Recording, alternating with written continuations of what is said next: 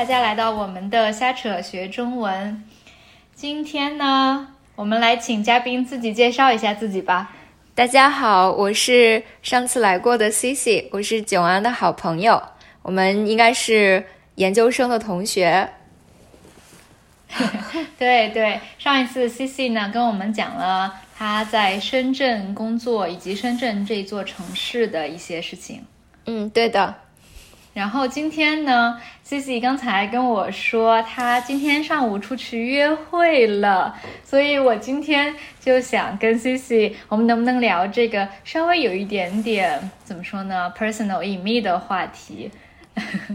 来聊一聊这个在中国怎么用怎么用约会软件呢？或者说大家现在在中国怎么样认识新的朋友？啊，可以呀，可以呀。不过我觉得，就是我的我的 profile 应该算是，呃，就是像中国北上广深这种呃白领青年还是比较比较普遍的一个现象吧。就是因为呃，中国现在有就是九九六嘛，就是大家工作时间非常长，然后年轻人呢，就是也很少有时间会出去，就是认识新的朋友，啊，然后。但是呢，中国的这个传统的家庭观念还挺强的，就是我们父母这一辈会，嗯，就是很关心个人问题啊，就是你什么时候，对，催婚啊，对，所以那那为了结婚的话，就需要 就需要去呃谈恋爱，然后为了谈恋爱呢，你就要多认识多认识一些这个就是异性朋友，然后才会有这种可能性啊，对。所以我觉得，其实在中国不通过就是约会软件的话，我自己的感觉其实挺难认识异性朋友的。因为你说你周一到周五，甚至星期六的时间、周末的时间都和同事在一起，那其实在中国的话，怎么样才能够认识更多的异性朋友呢？所以我觉得现在越来越多的人开始用约会软件，而且大家对约会软件的整个认知也不像以前那么的负面，你觉得呢？嗯，我觉得是这样子的，就是其实我也是最近几年，最近两年才开始用约会软件。那一个原因就是，其实，在之前，嗯，在之前可能在北京的时候，甚至是之前在比如说英国啊、澳大利亚的时候。嗯，那其实身边有很多的朋友，然后相对而言，工作学习也没有那么的，也没有那么的忙碌，所以的话就会，嗯，有蛮多机会去认识新的人。但是确实就是自从来了深圳之后，我发现，嗯，就像你说的。这个能够认识新的朋友的机会特别的少，呃，然后再加上就是我其实也是在上了这个约会软件之后，才消除了自己之前会有一些的刻板印象，就会觉得说，嗯，因为有很多人之前的刻板印象其实是说，就是约会软件，像比如说像 Tinder 啊，然后像中国的陌陌、呃、探探之类的是用来就是约炮，对。这是一个很重要的词汇，可以 可以的给大家重点解释一下。刚才就说一夜情，一夜情其实挺好理解的，就是一个夜晚的感情，就是英文的 one night stand，一夜情。约炮就是 booty call，就是因为怎么说呢，在中文也有很多这样的委婉语，相当于嗯，用比较委婉、比较不直接的方法来描述一个比较不好意思的现象。那炮其实，在中文，我希望我这期节目不要被不要被这个敏感词 censor 掉啊。就是打炮呢，在中文其实就是发生性关系的意思，have sex。对，但是在年轻人当中，很少我们会说就是发生性关系嘛，也不会说做爱之类的。所以大家一般比较比较通俗的说法会说打炮。对，然后呢，约炮就是就是你会。呃，为了就是 have sex，然后你跟人家约会，对吧？或者约一个这个行为，所以叫约炮。对，然后我刚才想说，其实我也是好多年前就算是中国最早的一批，可能开始用约会软件的，因为我们其实都在国外受过教育，所以我觉得我们对这个事情看的还比较开啊。但是像五六年前的时候，中国那个时候就只有 Tinder，然后还有陌陌和探探。所以其实当时的名声是挺不好的。我在 Tinder 上遇到过几个男生，当时比如说我们开始约会了，出去跟别人介绍，介朋别的朋友会问呢，说哎你们是怎么认识的？嗯，就被问到这种问题的时候，会很不好意思说我们是在约会软件上认识的，所以当时是有很明显的这么一种不好的刻板印象。嗯，是的，是的。对，其实我我都记得，像有一些人的他的嗯，就在 Tinder 的 profile 上会说，就是如果就假设说我们之间有了这个深入的关系，如果别人问起的话，我们就说我们是在图书馆啊，或者是在教堂认识的。教堂就 是 church。对，我觉得问题是在于说，如果没有工作，像当学生的时候，有很多聚会或者在朋友的聚会局上面。朋友的局上就会认识其他新的朋友，这样比较自然的会认识新的异性朋友啊等等。但工作了以后就很少有这种机会了。呃，是的，是的，你说的对，而且就是呃，可能对，尤其是很多的其实工作岗位，嗯，都是。可能都没有说对外沟通会那么多，但即使是对外沟通的话，那可能也会是一些客户的关系，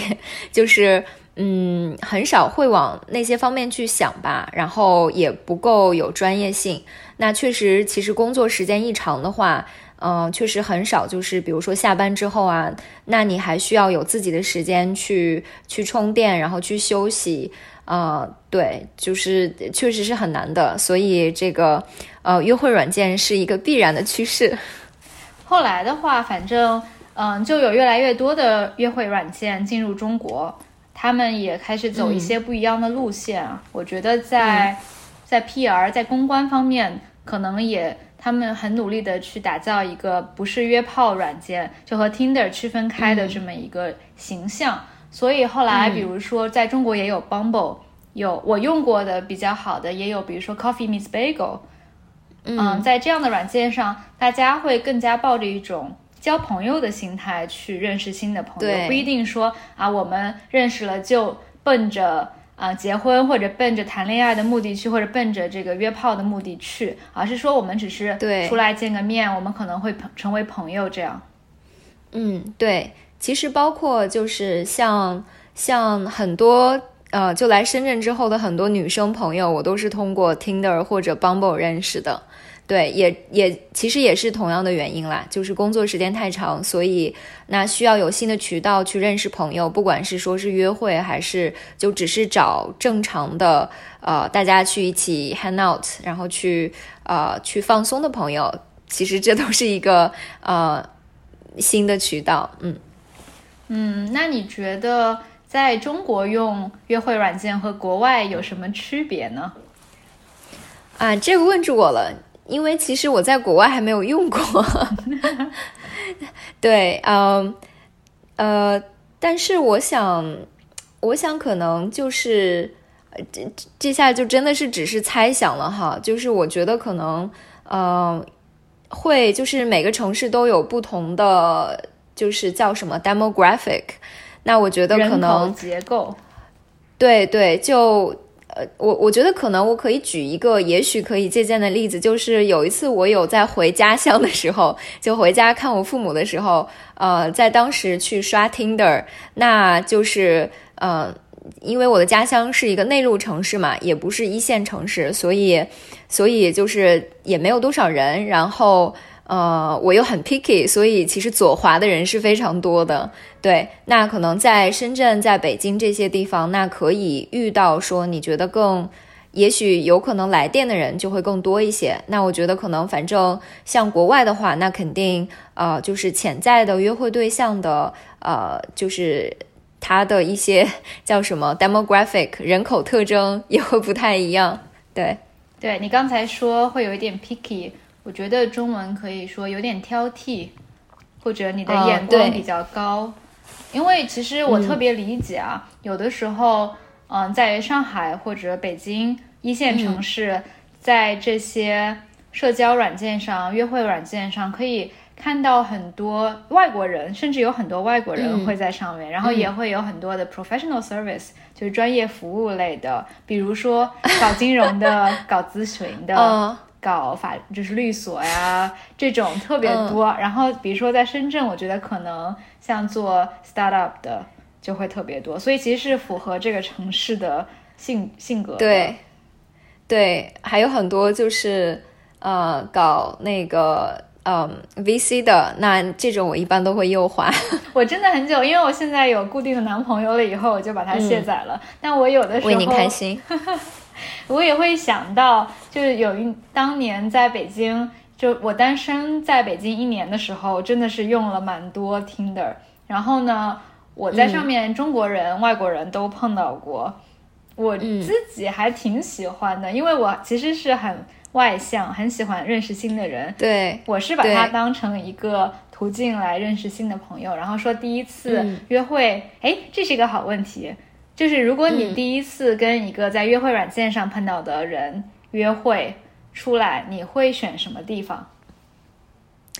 啊、我其实很简，我我其实一般都会选就是呃吃的，就是呃饭店，呃或者是就是咖啡店，嗯。其实基本上就是这两种地方吧。然后我会觉得就是呃，既大家会比较放松，然后有的可聊，然后也不会说就是会拖很长时间。那如果你真的就是有意说可能呃再多待一些时间的话，那你也可以安排其他的项目。对，就是进进可攻，退可守这样子。我我我同意，我一般都会选择在比如说下午四点钟左右约咖啡厅。为什么呢？嗯我觉得这个是很有战略性的，就是你一般四点钟喝咖啡，聊得好的话，就聊一个多小时，就聊到五六点钟，对吧？如果你感觉 OK，你就可以说，那我们要不要一起吃晚饭？然后就可以继续。如果或者，因为其实我觉得吃饭不是一个特别好的第一次约会的嗯场所，因为吃饭有的时候会挺、呃，因为你要嚼东西啊，然后就觉得不是很有礼貌，或者就有点尴尬，明白明白吗？明白？嗯，嗯所以咖啡厅就比较优美优雅，你就喝咖啡，不用嗯手动手或吃一些什么东西。嗯嗯，我学会了。我想起来，我有一次跟一个男生第一次见面，然后我们就去吃披萨。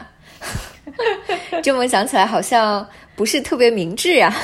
对啊，我觉得就第一次，大家可能以后熟了，可以说一起去吃披萨，或者最糟糕的可能就是去吃小龙虾这种，你知道？啊。你会吃的满手都很脏，那肯定不太适合第一次或者是啊火锅什么的，对嗯。是的，是的。但我有一次啊，我在中国约会一个男生，我们第一次去看了脱口秀。脱口秀就是 stand up com、stand up comedy，在中国，嗯嗯，嗯，对对，